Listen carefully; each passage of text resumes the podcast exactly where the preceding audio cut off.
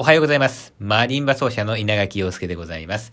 今日はですね、私が演奏活動をする上で大切にしていることをお話ししたいと思います。それはですね、ギャラを考えないで全力でやるってことなんですよ。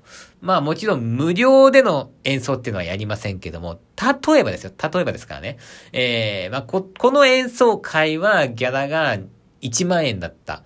で、もう一方の演奏はギャラが20万円だったとしますよね。で、これぐらいの差ってのはよくあることなんですよ。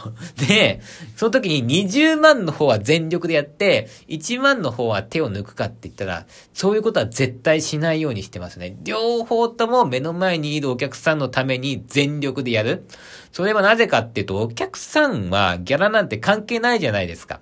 時間を使ってね、来てくれてるのでね、そのことにやっぱ応えていかないといけないというふうに思ってるので、どんな時でもね、どんな条件でも全力でやるようにしています。はい、ということで皆さん今日も全力で生きていきましょう。じゃあね。